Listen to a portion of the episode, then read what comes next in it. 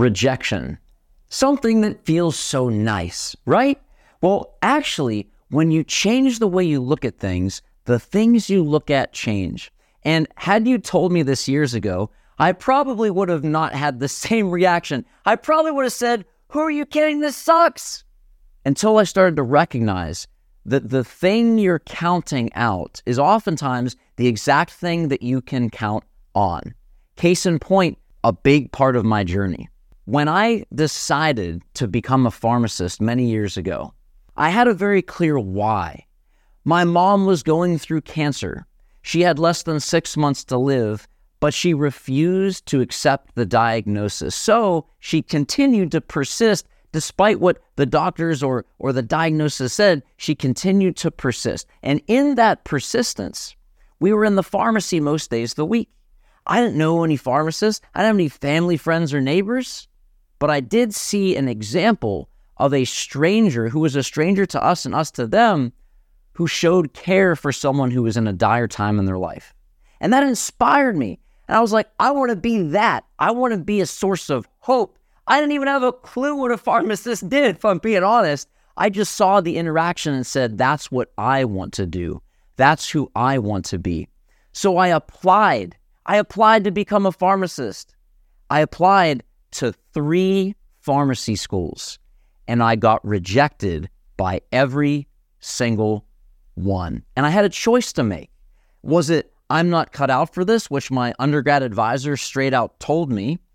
because it's too competitive. You may want to pursue other options. I'll never forget that conversation. Or did I want to really look at my why? That despite what my circumstances said, despite what other people said, I had a clear, compelling vision. I had something given to me that was bigger than myself, that I was willing to take a piece of humble pie and retake an entire year of college, do summer school, go to the tutoring center, and on and on and on and do it anyway.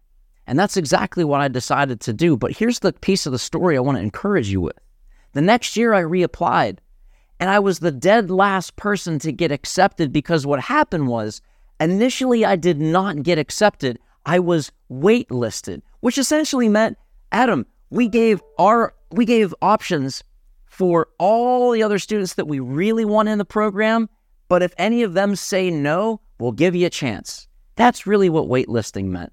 So as it went on, I waited and waited, and I was the dead last person to get accepted in my class of pharmacy. And I never told anyone because I thought everyone else is farther ahead than me. Who am I to be in this place among these amazing people who who weren't late waitlisted? They got in, they they had conditional acceptance, these brainiacs and all this. So I didn't tell anybody until after I graduated pharmacy school. And once I did, the person that I told it blew their mind.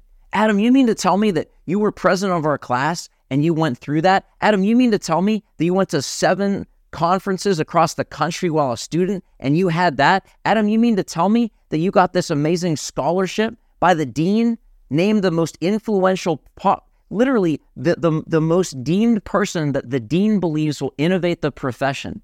You mean to tell me that all of that came from you not getting in, getting rejected, and all this? And the thing that I was counting out was the whole time the exact thing I should have counted on. Because when I started to share that, it started to encourage and inspire others that they weren't alone, that there wasn't something wrong with them, that, that they weren't behind. They were set apart for such a time as this. The exact thing they were counting out was the exact thing they should count on. The tests that they have been enduring were the foundation for their testimony. Because once you take your light of overcoming, of persistence, once you see that suffering produces perseverance, which produces character, which produces hope, it allows you to give and shine as an example that others need it as well. And that's exactly where my social media podcasting took off is when I embraced, when I had and stepped into the willingness to be known for who I truly was. That was freedom. By owning my scars and seeing that's actually where the beauty comes from. It actually doesn't disqualify me that I had these setbacks. It actually positioned me with these setups for connection because I went through these, other people could relate. And it actually became the whole foundation for my platform to become the most influential pharmacist in the world back in 2019. And I'm not saying this to impress you, but to impress and imply you a, a very important thing. Perhaps you were created for such a time as this. Perhaps the things that you've been thinking were setbacks are actually set ups for you to step up into your God given calling and own your fire unapologetically so you can step into the willingness to be known for who you truly are. Because so many people are smiling for the camera and dying behind the scenes because they feel disqualified. They feel they don't have what it takes. They're looking at all these other people and saying, wow, must be nice. I wish I had that. But guess what? I've got A, B, C, X, Y, Z behind the scenes. I've got baggage. I've got strikes against me. Who am I? And when you step into the courage of sharing what you've gone through, the things that have been discounted against you are the exact things that will connect you and give you the qualification to encourage and connect with those who came before you. Even Jesus was counted out. Acts 4:11. Jesus is the stone you builders rejected, which has now become the cornerstone. Perhaps the thing you've been counting out is the exact thing you've been count should be counting on this whole time. So if you're looking for a purpose in life, if you're looking for fulfillment, fulfillment is defined by the word itself. Fulfillment meant to fill others. And the way to fill others is to build connection, build rapport, build trust. And the way you do that is through vulnerability. Vulnerability is the connection point that allows others to trust you because they see themselves in you. All their, their current, their past, but also what could be possible in their future. You have that power because I'm going to make an assumption that life has not been perfect for you, that you've had some setbacks.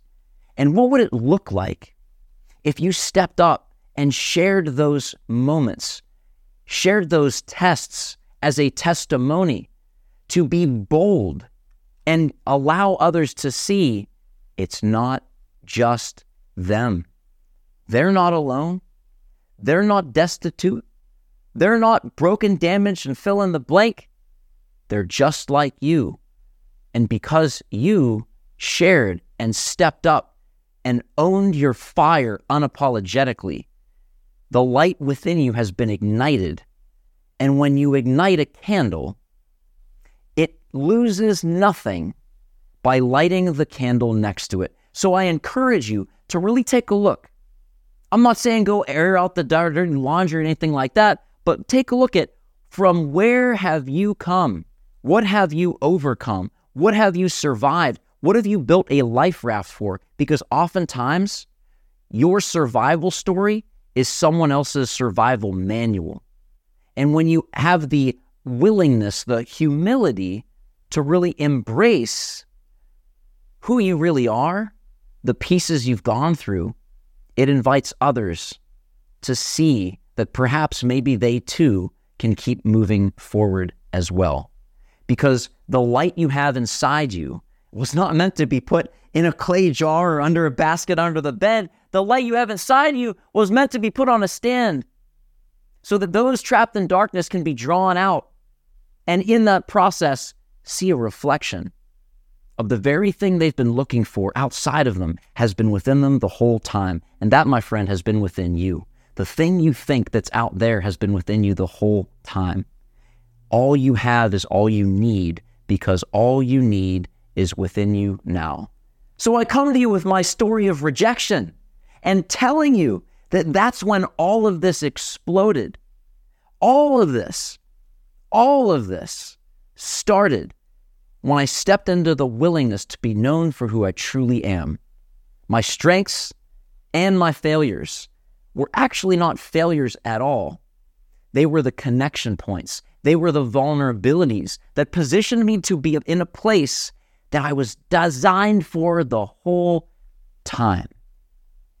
Because when you can relate to others, when others can relate to you, That's called trust. And people do business with those they trust. Whether that's a transaction with, with, with a sales business or selling ideas, regardless of what business you're in, you're always selling ideas. You're always selling relationships of who you can connect and influence. And I think it's safe to say that this world needs some influencers. It's not how many followers you have, it's not how much money you make or your position or title. It's what's in the mirror, it's what is within.